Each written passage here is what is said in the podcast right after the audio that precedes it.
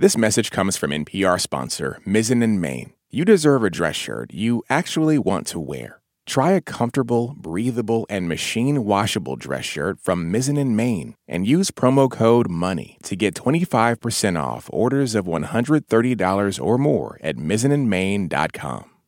This message comes from NPR sponsor Stamps.com. When you make decisions for your company, you look for the no brainers. And if you have a lot of mailing to do, Stamps.com is the ultimate no brainer. Mail checks, invoices, documents, and everything you need to keep your business running. Get rates up to 89% off USPS and UPS. And with the mobile app, you can take care of mailing on the go. Sign up at stamps.com with code PROGRAM for a special offer. That's stamps.com, code PROGRAM.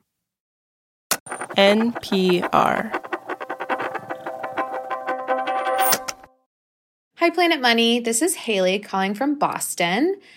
I went to my local Whole Foods recently and splurged on what I thought was sustainably caught tuna. And then I see when I get home in tiny print that it is wild caught in the USA. Great. But it's packed in Thailand. And I started thinking about all the miles that my tuna had traveled to get to me at my Whole Foods in Boston. And my question is, is it worth buying this supposedly sustainably caught tuna, even though it has traveled who knows how far around the globe to get to me? What is the environmental impact of this tuna? Yes, that question means that it is time once again to answer questions from our listeners. Hello and welcome to Planet Money. I'm Jacob Goldstein. First question of the day comes from Haley. It's about tuna, a delicious fish. And Emma Peasley, you are here to answer this question. Hello. Yes. So I talked to a fish economist to get to the bottom of this one. I'm Chris Anderson. I'm a professor of fishery economics in the School of Aquatic and Fishery Sciences at the University of Washington. So the first thing Chris says is that it is cheaper to pack the tuna in Thailand than in the US. And it's worth mentioning here that there have been labor issues at Thai fish packing plants in the past. Okay. Also, Chris says it just doesn't cost as much as you'd think to ship things across the ocean and back. Ocean shipping is really cheap, really cheap. Um, and it's really cheap because the, the boats that do it are really efficient because they move so much stuff. So, cheap packing and cheap shipping. That's why they send tuna across the ocean and back. But Haley's real question is about the environmental cost. Right. This idea of food miles, right? This idea that, you know, you want to know how many miles your food has traveled by the time it gets to your plate. And the idea there is the farther it's traveled, presumably the worse it is for the environment, the bigger the carbon footprint. Right. But Chris says food miles actually aren't a great proxy for the environmental footprint. There's so much on those boats that the carbon footprint of moving that six ounces of tuna to Thailand and back was very, very small. In fact, it, it, that shipping is probably dwarfed by the carbon footprint of trucking it around once it got back to the United States to get to the Whole Foods. Specifically, ships are about 20 times more efficient than trucks. So, sending Haley's tuna from the US to Thailand and back in a ship emits less than, say, sending it from LA to Seattle in a truck. That is that is really striking. You know, like I guess I knew ships were more efficient, but I didn't know they were 20 times more efficient than a truck. Thanks, Emma. Yeah, and thank you, Haley, for the question. Uh, still to come on the show today, a scrap metal collector wonders why he's now getting paid so much more for his metal than he used to be. Also, can your boss make you get a COVID shot? And finally, there is a lot more money than there was in the world a year ago. Like a lot. Does that mean inflation is on the way?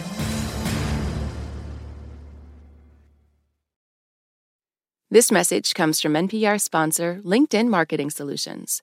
As a business to business marketer, your needs are unique. B2B buying cycles are long, and your customers face incredibly complex decisions. LinkedIn Ads empowers marketers by allowing you to build the right relationships, drive results, and reach your customers in a respectful environment. Make B2B marketing everything it can be and get a $100 credit on your next campaign. Go to linkedin.com slash money to claim your credit. Terms and conditions apply. Our next listener question comes from Chad Palmer, and his hobby is recycling metal.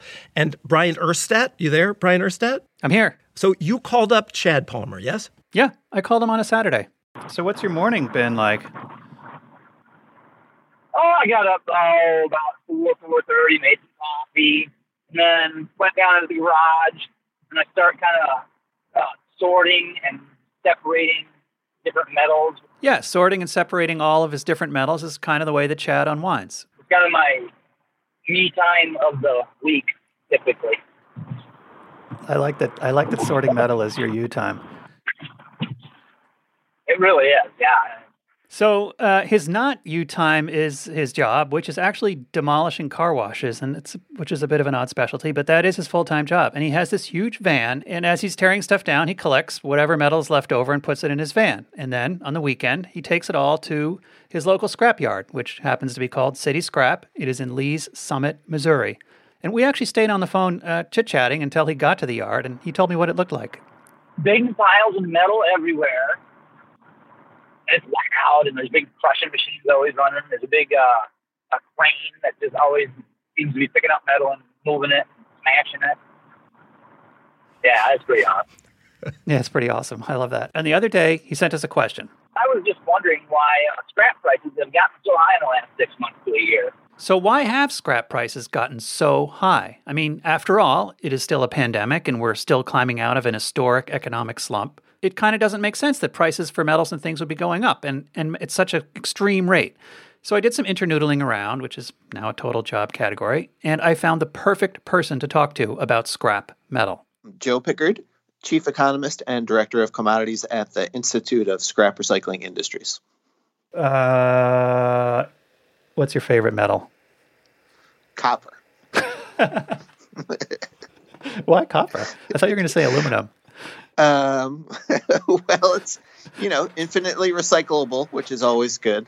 Anyway, enough small talk. We turn to Chad's question. In his telling, prices are going through the roof. Uh, is that true? That is true. Um, and it's true for a whole range of metals, um, including ferrous um, and non ferrous metals like copper, aluminum, and, and, and others. If you talk to anyone in the metals industry, they always talk about ferrous and non ferrous metals, which is basically the difference between metals with iron and steel in them, ferrous, and metals without iron and steel in them, non ferrous. I asked him why they paid such close attention to that distinction. One, non ferrous metals tend to have a much higher value. Two, ferrous metal st- sticks to a magnet and non-ferrous metal does not. So when you're sorting the ferrous from the non-ferrous, everything that basically sticks to the magnet is ferrous. Um, and because ferrous is a much lower value, you want to be able to separate the two. So this is counterintuitive to me because I it seems to me to be a major advantage to be able to attach a magnet to anything. Um, it's an advantage in terms of separation. Okay, Bryant, I feel like I'm deep in a pile of ferrous and non-ferrous metals here. I want to climb out, get back to the question. Why is the price of scrap metal going up so much? If you were magnetic, we could easily get you out of that pile. I just know, would like to say. Anyway, so we did get to some of the reasons that the price of all kinds of metals have been skyrocketing. And first of all, is that the expectations are that demand for those things is going to go up. Traders are looking at the Biden administration's plans and seeing major infrastructure and green initiatives becoming real. And those are going to require just a huge amount of metals and materials of every kind. So the expectation of activity is driving the prices up. Okay, so that's basically like speculation. People are, are bidding up the price because they think there's going to be a lot of demand for metal coming. Another reason, there are still tariffs around from the last president, which is increasing costs, particularly of steel. Okay. And in addition, manufacturing is actually really picking up. Like factories are getting going again, and that's causing a demand for new steel.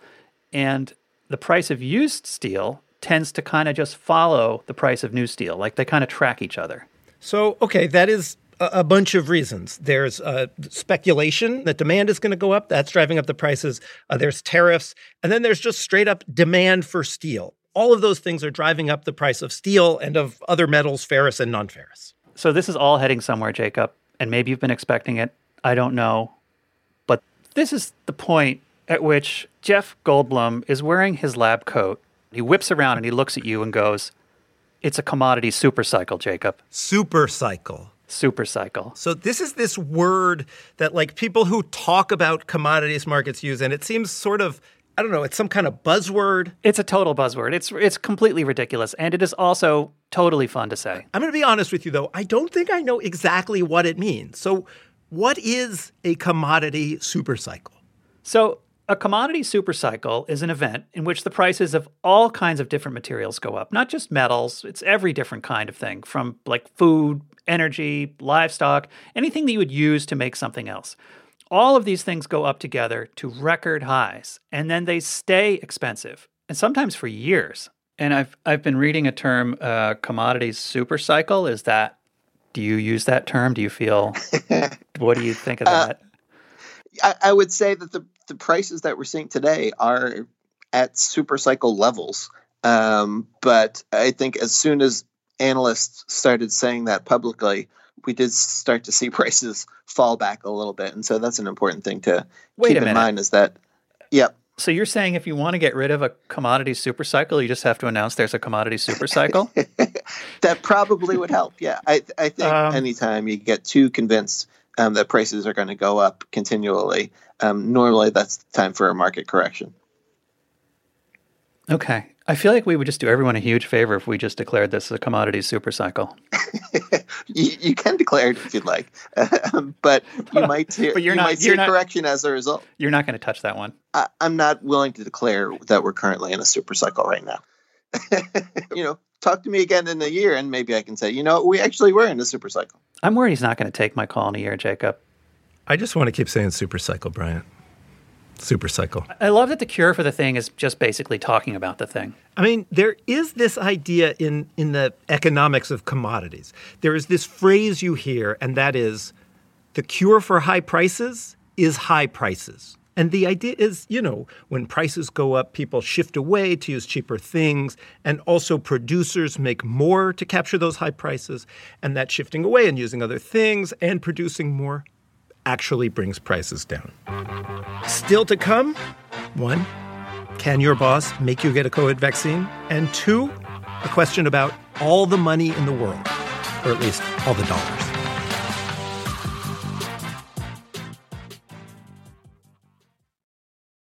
This advertisement comes from our paid sponsor, Fundrise. High interest rates mean that real estate assets are available at a discount compared to previous valuations. The Fundrise flagship fund plans to expand its billion dollar real estate portfolio over the next few months. Add the Fundrise flagship fund to your portfolio at fundrise.com/money. Carefully consider the investment objectives, risks, charges, and expenses of the fund before investing. Read the prospectus at fundrise.com/flagship. Amanda Aronczyk, you're here to answer another question. I am. I have brought with me a listener question. It is about vaccines. We got a lot of questions about vaccines, and this is the one that I thought was most interesting. So the question is Can your workplace make you get the vaccine? Basically, can your boss say you have to get a shot uh, to keep working? Right, keep exactly. Right. So I took this question to Carmel Shachar. She's a bioethicist. She's also a lawyer. She runs a center at Harvard that deals with health law. And actually, when I first got in touch with her, I emailed her and she's like, oh, yeah, we are in a meeting right now discussing this. I think this absolutely will get litigated because a lot of people will feel like I don't want to take this vaccine. My rights are being violated. And in fact, there appears to be the first lawsuit of this kind just filed last month. There's a guy, corrections officer in New Mexico, and he was told that he needed to get the shot. He didn't want to get it. But his employers at the detention center said, look, you've got five days to get the vaccine, or you might lose your job. As far as I know, he has not lost his job yet, but he's arguing that these vaccines just have emergency approval. They've not received the full approval that vaccines usually get, and so that uh, he shouldn't have to take it. But Carmel says that that argument will probably not hold up in court. So the idea that, oh, we're being the guinea pigs here and we're not getting a vaccine that's been properly vetted doesn't really Yeah. have a lot of legs to it. Really, the law the law does not treat vaccines nearly as controversially as I think some elements of popular culture do. She says, of course, there are some special cases. You know, if you have a disability or you have a sincerely held religious belief, you know, your workplace can't make you get a vaccine. But for most people, she says, yeah, once you're eligible, you've had the time to go get the shot, your workplace can make you go get the vaccine. So the the emergency use authorization, that part is just not legally relevant here? Well, it's not quite that, you know, we're, we're in this like unprecedented moment. We haven't really done this before. So it's a little unclear how the courts are going to rule. But Carmel says, you know what? These vaccines have gone through lots of tests. Millions of people have taken them now. So they are experimental, really just a name at this point. But she does point out if it's really important to you, you can refuse to get the shot. Like, let's say my boss at Planet Money says, go get the vaccine. I can say no. Pretty much, yeah. Hmm. You can make the choice to not get this vaccine and see if you can find another job. Or you can get this vaccine and continue to work for Planet Money. Okay, so if I was really insistent on not getting the vaccine, maybe there's other podcasts I could go to or work for. You never know. You could go to We Hate Vaccines Weekly. Okay. The boss can make you get a shot. Thank you, Amanda. Thank you. I am not actually going to leave yet because, Jacob, I think this next listener question is good for you. I think you are the right person to answer it. You wrote a book about money. This question is about money. Seems like it should be for you. Let's switch roles here. It's a two part question. So let me play you the first part. Hi, my name is James. I am from Virginia. My question is What is the M1 money supply and the M2 money supply for that matter? What is the M1 money supply and the M2 money supply for that matter? Okay. The money supply is basically how much money is there in total in the world? And the money supply the listener is asking about here is the supply of US dollars. So, how many US dollars are there in the world? And why is it called M1?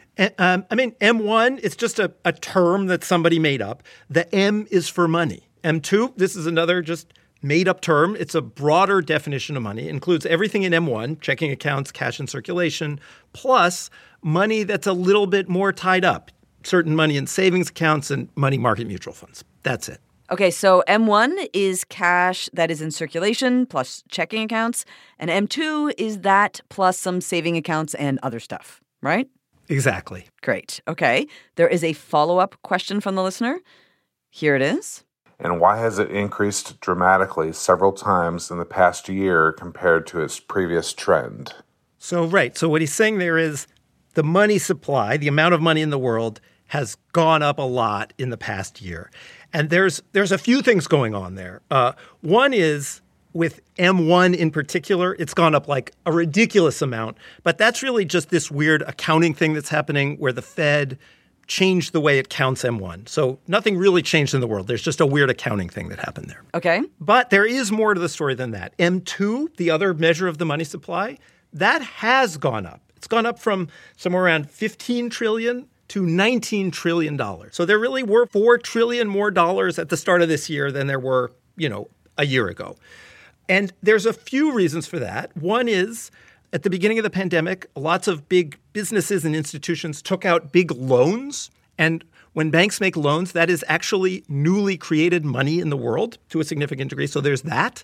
And then the other thing that has happened is basically the Fed. The Fed has created lots of money, right, as we've discussed many times. So those two things together mean there is, in fact, a lot more money in the world than there was a year ago. Right. And of course, this is the question we keep getting the trillion dollar question, which is the trillion dollar question, because my million dollar question has suffered from inflation.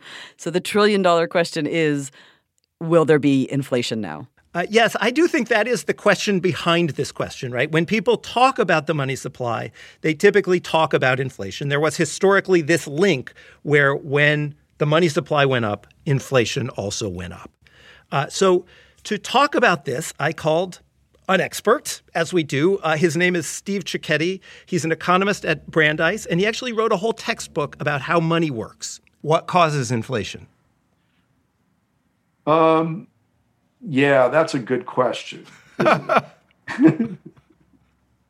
um, What causes inflation turns out to be people thinking there's going to be inflation. Okay, that's one cause. Another cause of inflation is is overheating the economy with aggregate demand increasing. So this is the one you hear a lot about right now. You know, if everybody suddenly later this year starts going out and buying more stuff. Right, um, because everybody's vaccinated, their employers are forcing them to get vaccinated later this year.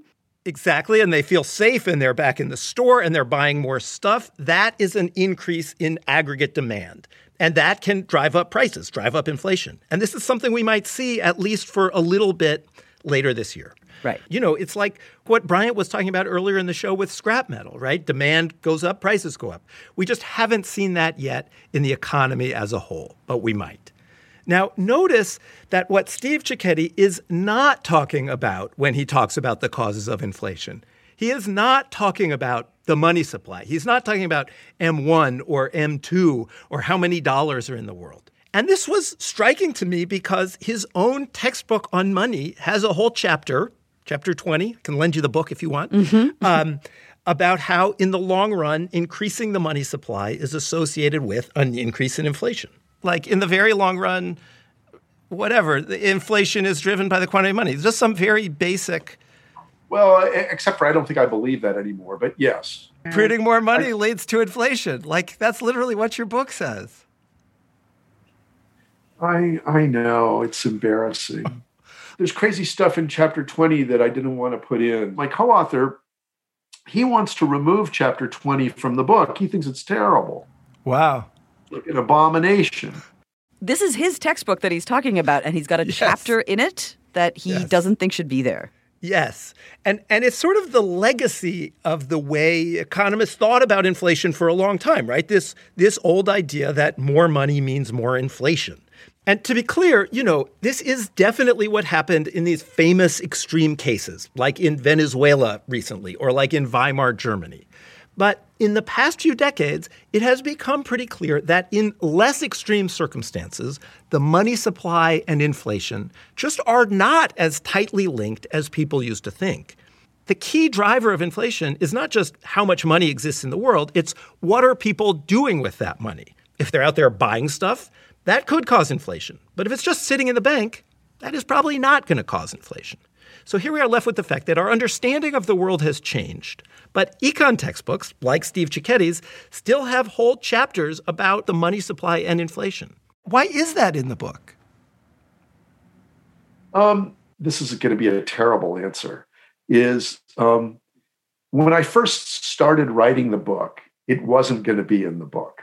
And the the editor, wonderful guy, calls me up and says, "Well, I don't think this is going to work out for us." Wow. I said, "Well," and the reason it's not going to work out for them and for me is because of the instructors.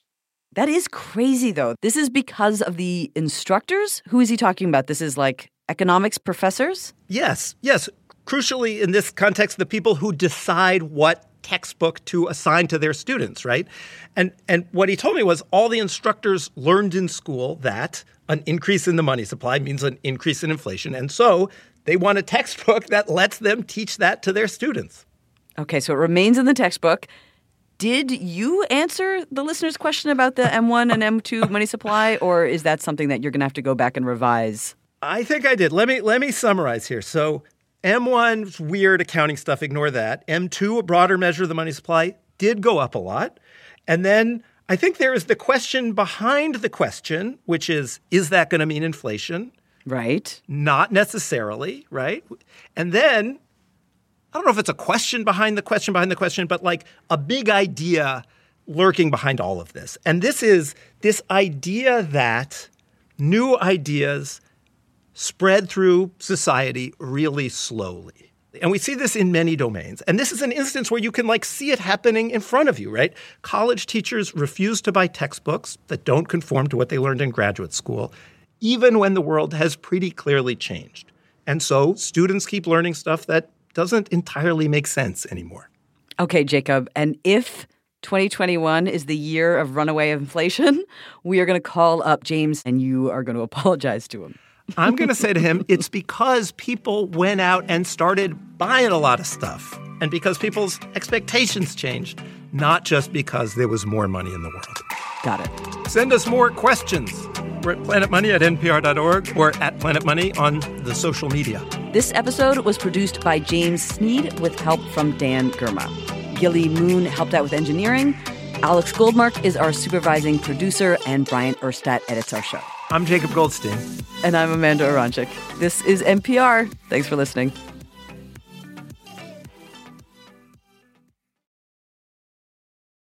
A special thanks to our funder, the Alfred P. Sloan Foundation, for helping to support this podcast. Support for this NPR podcast and the following message come from ezCater, committed to helping companies, from nonprofits to the Fortune 500, find food for meetings and company events. With online ordering and 24 7 live support, learn more at ezcater.com. This message comes from NPR sponsor Mint Mobile. From the gas pump to the grocery store, inflation is everywhere. So Mint Mobile is offering premium wireless starting at just $15 a month. To get your new phone plan for just $15, go to mintmobile.com slash switch. Okay, close your eyes for a second. Now imagine you're on your dream vacation. No work calls to answer, no text messages to respond to, just your suitcase and an opportunity. The opportunity to just take yourself out of your routine and travel deeper. How to actually take that dream trip. That's on the Life Kit podcast from NPR.